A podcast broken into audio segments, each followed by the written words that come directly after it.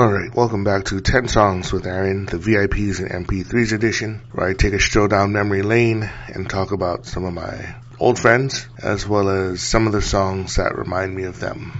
Well, this time around, I'm going to give you a second list about my friend Keith. So as I mentioned before, we were friends through a friend of mine, Alicia. Ultimately, their relationship dissolved and Keith and I would still keep in contact with each other. Because they broke up, he decided that he wanted to go to Vegas and go to college. He was enjoying what he was doing at that time. So I was actually able to spend time with him when I was doing one of my internships. Then I had come home and I started my office. He had come back home from college and he was maybe a month prior to him going back up. He just wasn't feeling so good. Kind of sick, lethargic. He just thought he was fighting a cold or something and then come to find out the doctor goes, you have kidney failure. He wasn't the most healthy guy. He wasn't unhealthy either, but this is one of those things that you're never prepared for. You never know when it's coming. Part of me as the friend being there, we're gonna make accommodations, man. Okay, can't drink, I won't drink around you. If we can't do this, we won't do that. I was completely cool with that. So if you had to stay home, we couldn't go out, I would come visit you if I could. Not an issue for me, cause that was my boy.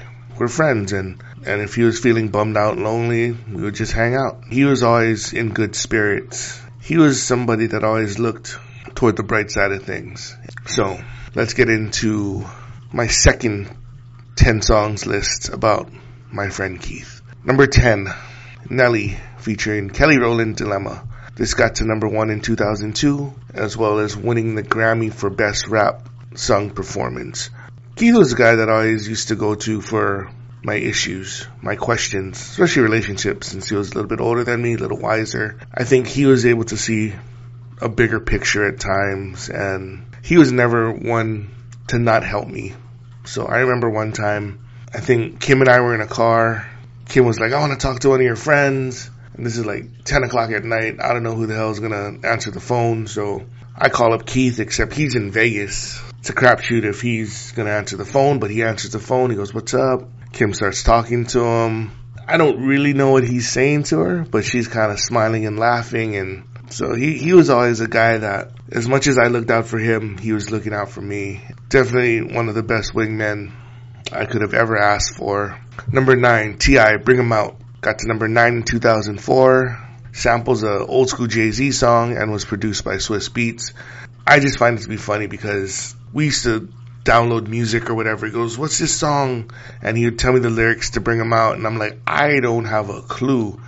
On top of the fact that he was saying the lyrics wrong. Even if I looked for it, I was never going to find it because the lyrics were wrong until he finally downloaded it and goes, oh crap, I've been saying the lyrics wrong the whole time. Number eight, Tantric, Astounded, never charted in 2001. These guys were former Days of the New members. I remember the the lead singer's voice was similar, but I didn't know who it was. For me, when I hear this song, Astounded, it reminds me of playing Gran Turismo till late at night with Matt and Keith driving fast. And number seven, 50 Cent featuring Eminem, Patiently Waiting.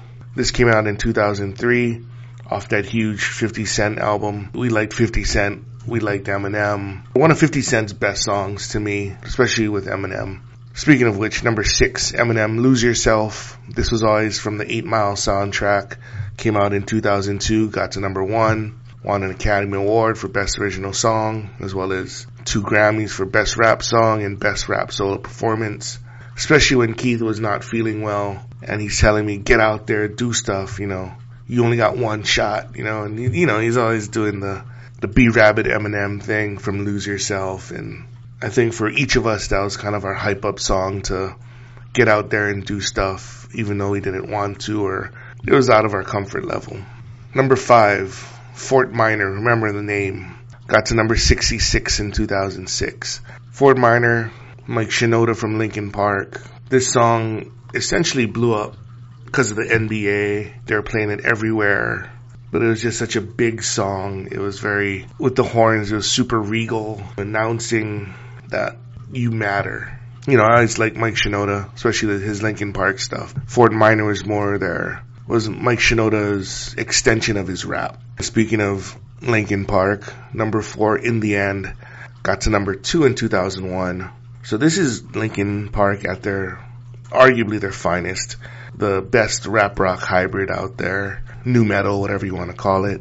Keith loved Linkin Park as much as I did, so we always listened to Linkin Park.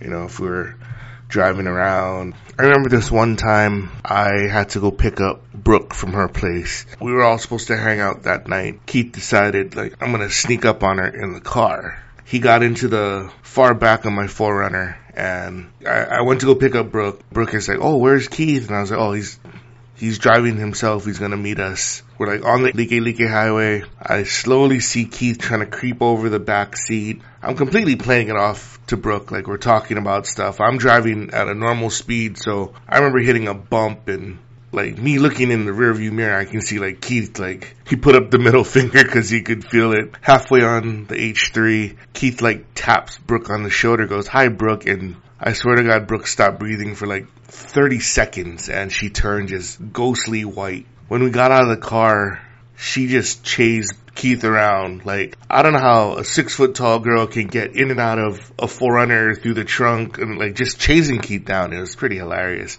So number three, Bone Thugs and Harmony, The Crossroads. Got to number one in 1996 won the Grammy for Best Rap Solo Performance by a duo or group. With Keith not doing well near the end when he was in the hospital, like I had grandparents or or older relatives who pass away, but having somebody that relatively your cohort, he was four years older than me, is definitely a shock to the system. The Crossroads is is that story for Bone Thugs-n-Harmony about Eazy and all their other friends. I used to just like the song itself, but because of this situation, I slowly actually really appreciated it. Number two, we're gonna fast forward into time a little bit. If you were noticing, a lot of it was more chronological, but I'll make an exception at this point. So number two was Khalifa featuring Charlie Puth, See You Again. This got to number one in 2015. Three Grammy nominations, Song of the Year, Best Pop by a Duo or Group, and Best Song for Written or Visual Media. There are so many things that are going for this song. Remind me of Keith in a way. So Wiz Khalifa, he did the black and yellow. Keith loved the Steelers. This song came off of the Fast 7 soundtrack. Keith and I love the Fast and Furious he introduced me to because at first I didn't understand what the racing scene was about. He was the one that supercharged his 4Runner. This is definitely one of those songs about loss, especially because the whole Paul Walker situation, while not chronological, it definitely has a place in my list. And so for song number one, Israel Kamakawiwo'ole, Somewhere Over the Rainbow, came out in 93.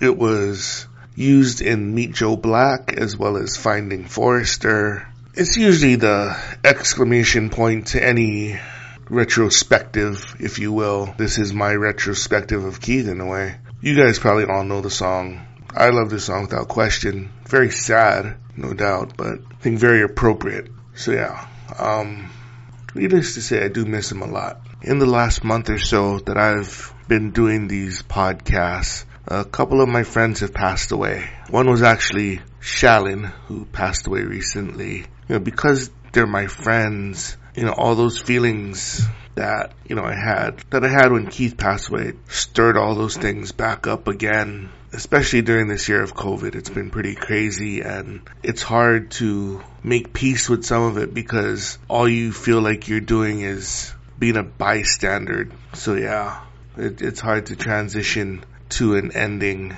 but hopefully you guys figure out what the theme of this one was. Hopefully you guys are doing good out there and I'll talk to you guys later.